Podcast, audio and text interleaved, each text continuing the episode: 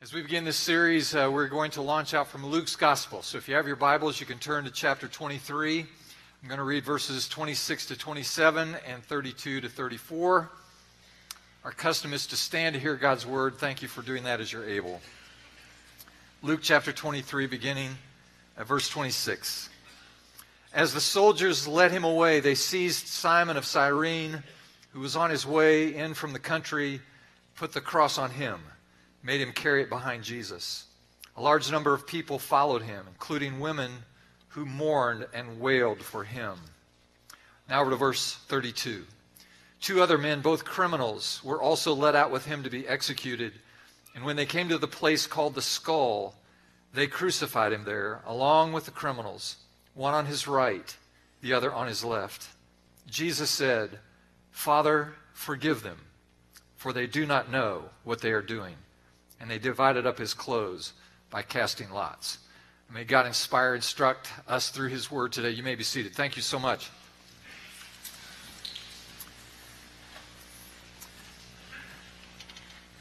They took him to the place of the skull, the place of the crucifixion, assembled the cross there.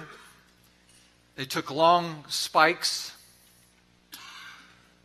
drove a spike into each of his wrists, then perhaps one foot over the other, another long spike driven into both feet into the post, or perhaps two different spikes through his ankles on either side of the post. Excruciating pain, unimaginable pain, lots of crying out. As they set the post in place, more jolting and jarring, causing more excruciating pain. You can hear women wailing and weeping in the background, others beginning to mock and jeer and accuse, soldiers laughing, mocking, already beginning to cast lots for his clothes. And then, with great effort, Jesus takes air into his lungs. Someone notices. Says, Everyone, quiet. Shh, shh. He's about to say something, he's about to speak. And then Jesus utters these words Father, forgive them, for they do not know what they're doing. A dying man, tortured and crucified, praying that God would forgive his tormentors. What kind of man does this? Who is this person? It is an astonishing moment. I've been with many people as they were approaching death. People's dying words sometimes simply express his or her needs. For example, someone might ask, Could you please move my pillow? Or may I have a drink of water? Sometimes they express a concern for others, a final, I love you, or it's going to be okay person's final words reveal not only his or her heart at the time, but sometimes reveal the nature of a person's faith and of their hope.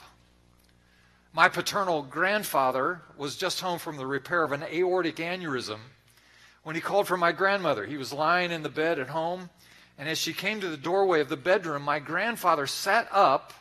This was her testimony to us. My grandfather sat up, seeing someone at the foot of his bed someone my grandmother could not see. And my fa- grandfather's last words were, Who are you? And then immediately fell back dead. Curious, isn't it? Interesting. John Wesley, the father of us Methodists, had at his deathbed all of his closest associates around him, and he said, as his last words, Best of all, God is with us the man who led me to Christ. His name is George Wicks, and George was dying of bone cancer. And I went to his bedside in Lafayette, Indiana, just three days before he died. We had a beautiful time of fellowship and prayer. And as I was leaving him, we both knew that this was the last time we would see each other on this side. And George looked up at me with a smile and he took his finger out from under the cover and he pointed to me and he said, I'll see you And I said, I'll see you. And I will. Not his final words, but his final words certainly to me. The Gospels record seven statements that Jesus made from the cross. There are, there are reasons why he made these statements, and they are important and valid. And my hope is during this series that these seven statements will not only be meaningful to you, but they will challenge you and provoke you and reassure you and, and call you to a greater sense of purpose and a greater and higher calling to the commission of God in the world. And I hope then that you will share these messages and these thoughts with people around you, shoulder to shoulder. That's why we've made these outlines included in your bulletin today that you can take with you and share with others through the week. So, on your outline, you'll see the first point I want to make. Jesus' prayer was simply this Father, forgive them. Forgive them. The question is, who was the them he was talking about? Well, of course, we know there were the soldiers who cruelly tortured and crucified him, so preparing to gamble for his clothes. So Jesus said, Father, forgive them. Then, of course, you had the crowd who now were already beginning their verbal assault on him Luke notes that they were deriding him, shaking their heads, mocking him. So Jesus prayed, Father, forgive them. And then there were also the religious leaders, these Jewish leaders who had conspired with Rome to have Jesus crucified. And they are there, perhaps with uh, smugness on their face and their arms folded. So Jesus' prayer was, Father, forgive them. And it's astounding. I mean, really, you can't even imagine such levels of mercy and grace that Jesus would pray for them as he hung on the cross. It's one of the most powerful images in all the Gospels. There's another question here. Was there anyone else Jesus was referring to when he said, Father, forgive them? And the answer is yes. There's a great old hymn that we used to sing in my church growing up. And the lyric goes like this Were you there when they crucified my Lord? Were you there when they nailed him to the tree? And the answer to the question is yes. Yes, you were there, and I was there. We were all there. In fact, the crucifixion of Jesus Christ transcends time. So all people in all places at all time were actually there in a very real spiritual sense. We were all present when Jesus Christ not only is the high priest of our faith, but now the sacrifice for our sins offers forgiveness for all. It's a wonderful moment. And so we find this powerful level of forgiveness offered to us when he prayed, Father, forgive them. Number two, write this down on your outline. We need forgiveness. We need forgiveness. Our need for forgiveness and God's willingness to give it are two of the major themes in all of the Bible. In fact, uh, the issue of sin has to be dealt with. And we don't talk about sin much in our culture anymore. We don't even talk about it in the church anymore. But the Bible defines sin as meaning to stray from the path or to miss the mark. All have fallen short and missed the mark of God's best. The implication that God has prepared a path for us, He's put up guardrails, and our tendency is to go outside the path, to get off the, off the rail. And, and, and so this is, this is what happens we define it as sin. The church traditionally calls on seven sins called the seven deadly sins. These are the kind of the roots of all sin, and we identify them. We call them out. I'm going to go through the list right now. If you hear one that is particularly appealing to you, just raise your hand. Just so let, let I'll do this myself. Uh, lust, gluttony, greed, a lot of pious, holy people in the room, I'm just telling you. Sloth, wrath, envy, pride. Too proud to raise your hand, right? It's a problem. When I pursue these impulses, I step away from God's path. I depart from God's will. And, and these sins dehumanize us. They separate us from God by the means of guilt and shame. It's not good. Sin is serious. It's a it's a bad thing.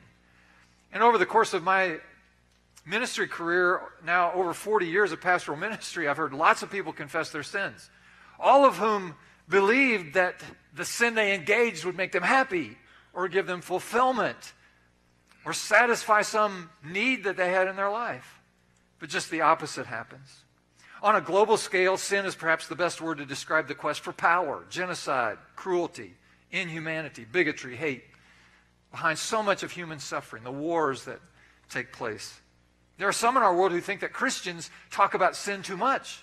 That some churches talk about sin too much. And if you're a person who's given to focusing on and obsessing over uh, the behavior of people in our culture and folks who've just left the path so far and, and, and, and you get all worked up about all the, the wrong that's in the world, then you will have missed the point.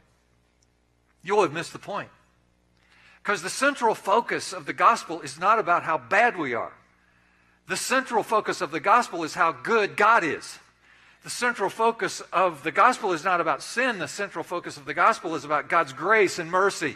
That's where the amen goes in the sermon. That is really good news. The gospel means good news.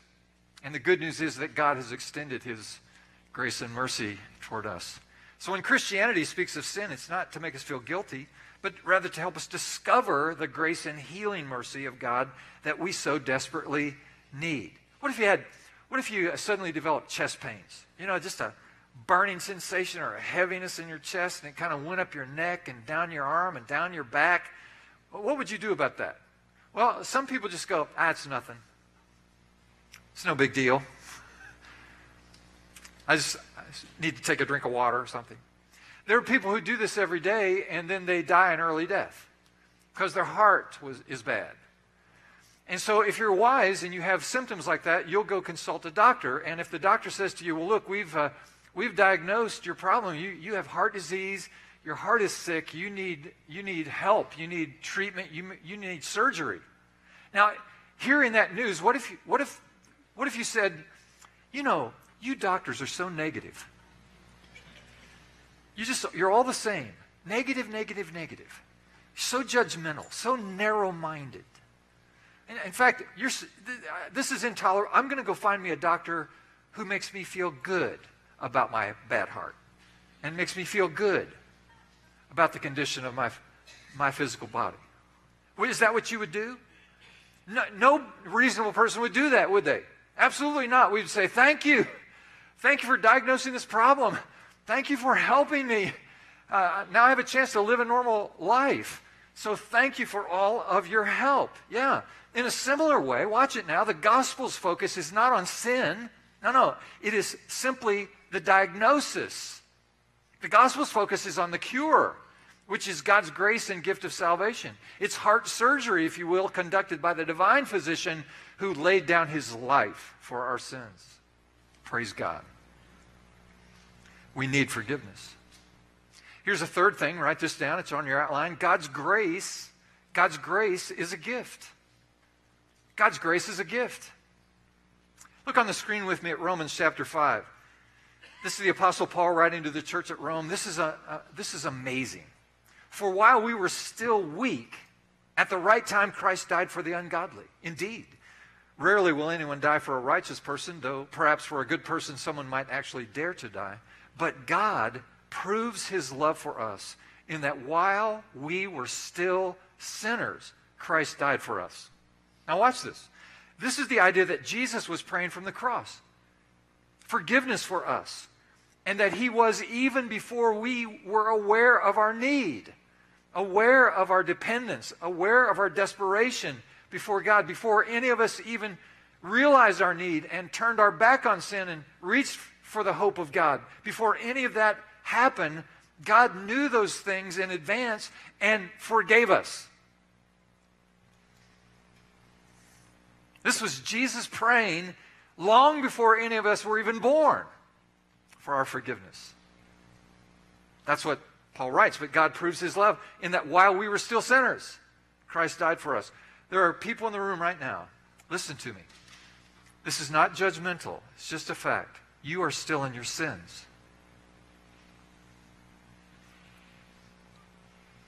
You've not yet come to terms with your need for God's forgiveness.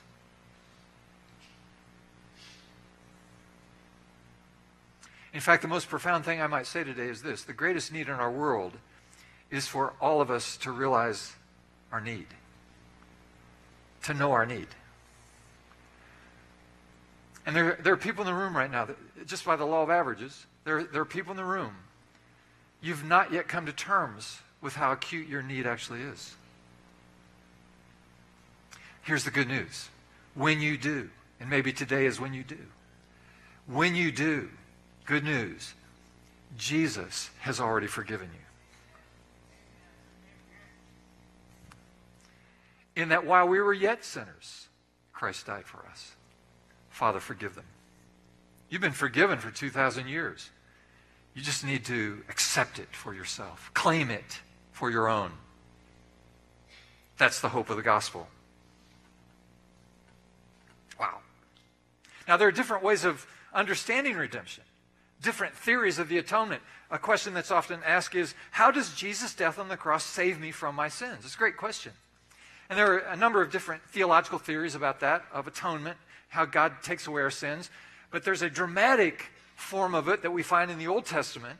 This is in Leviticus chapter 16. You can go and read this for yourself. But this is where God instructed Moses to bring, bring two goats before him.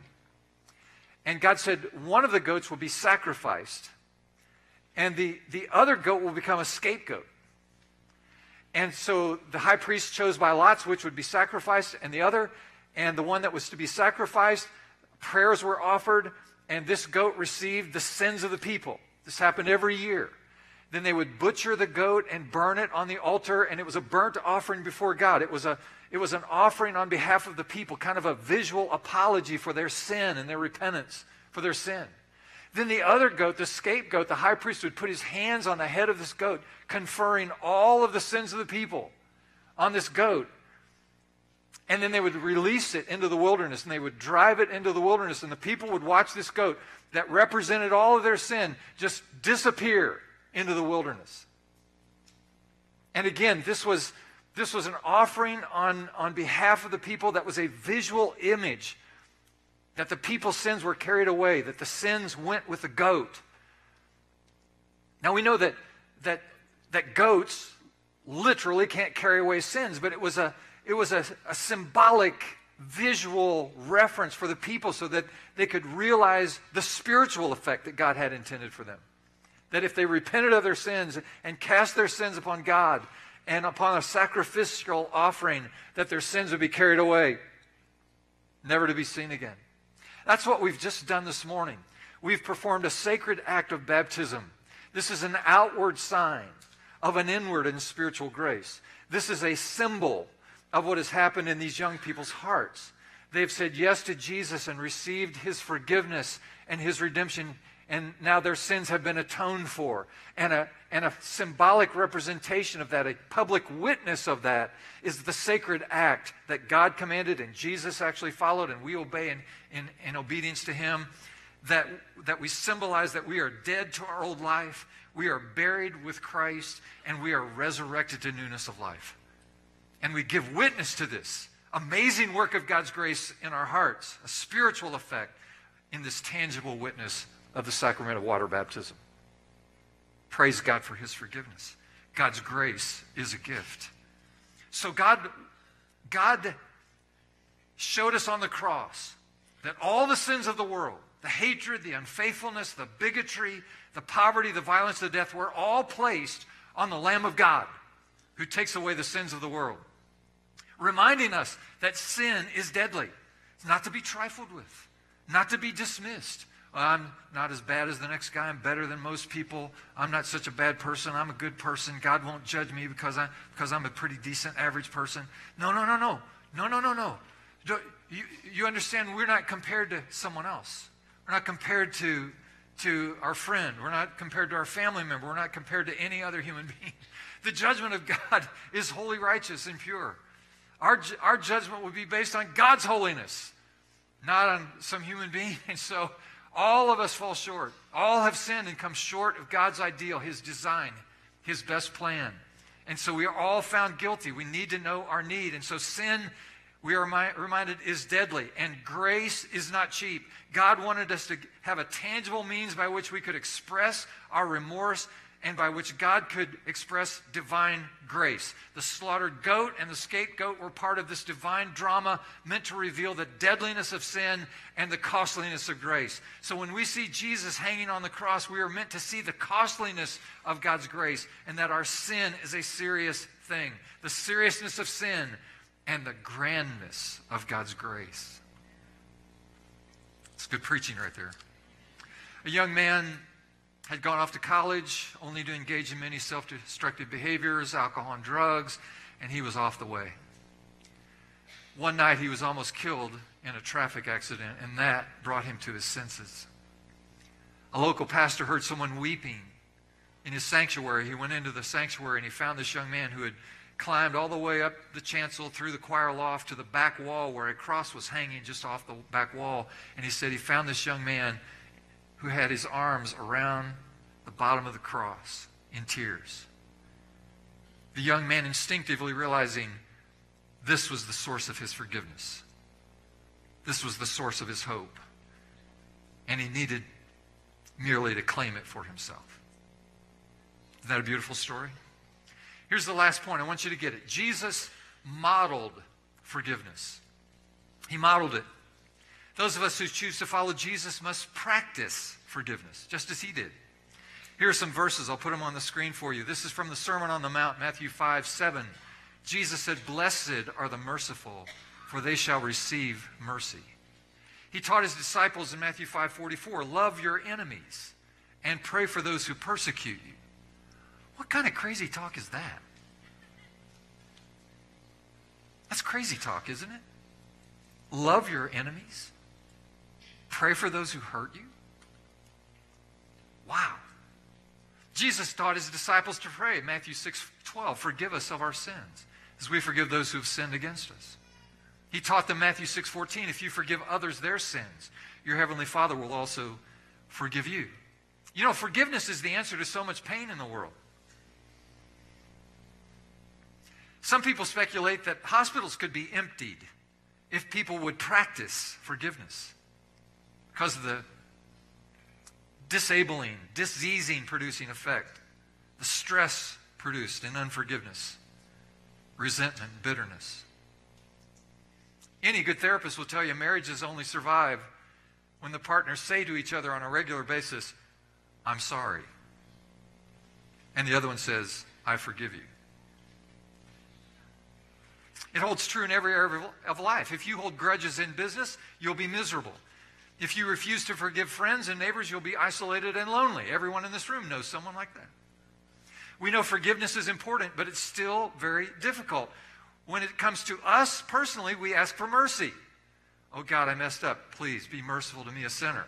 But when it comes to the person who offends us, what do we want? We want justice.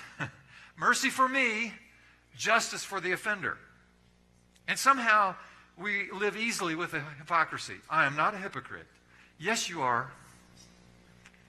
Yes, you are. Yes, we are. Because all of us have this instinct. God will be merciful to me. He's going to be just for that guy. the courtroom scene in Shakespeare's Merchant of Venice is a profound moment.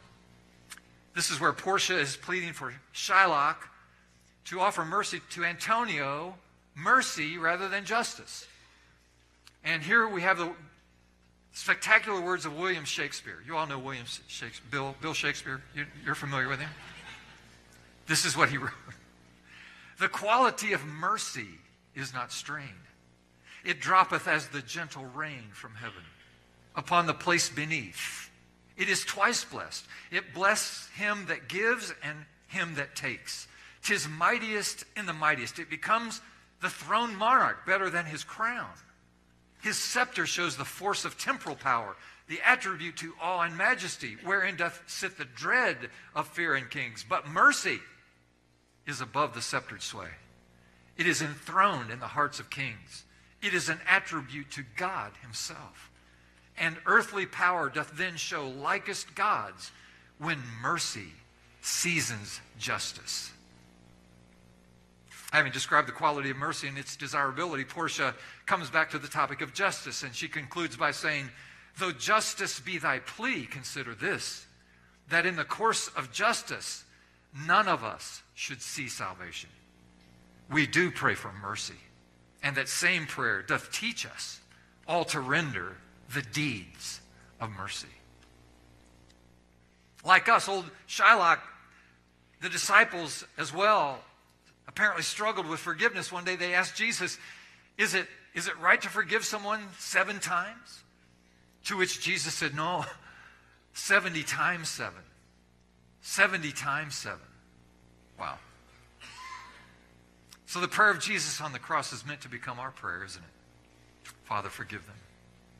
And if Jesus can pray that prayer under those circumstances, then maybe with his help, we can pray it as well. Here's what we know, friends God knows everything we've ever done, God knows everything we will ever do. God knows everything that, that has caused us to feel guilty. God knows everything that we have done and will do that causes us shame. And yet he forgives us. He forgives. Father, forgive them.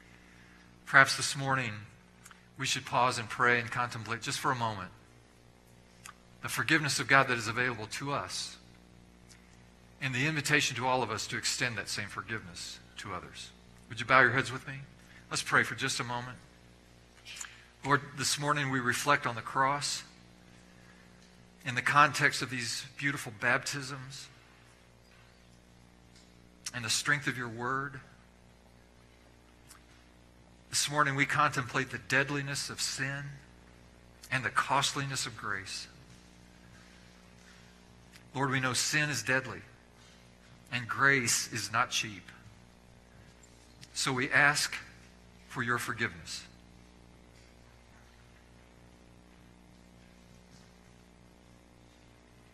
Lord, we confess we need your forgiveness. And we acknowledge that your grace is a gift. We receive the love you offer. And now, Lord, we take a moment to think about people who have wronged us. Maybe you can pray this prayer in your heart Father, forgive them. Father, you know their heart and you know my pain. So I pray for those who hurt me. Forgive them and heal me. In Jesus' name. And the people said, Would you stand with us?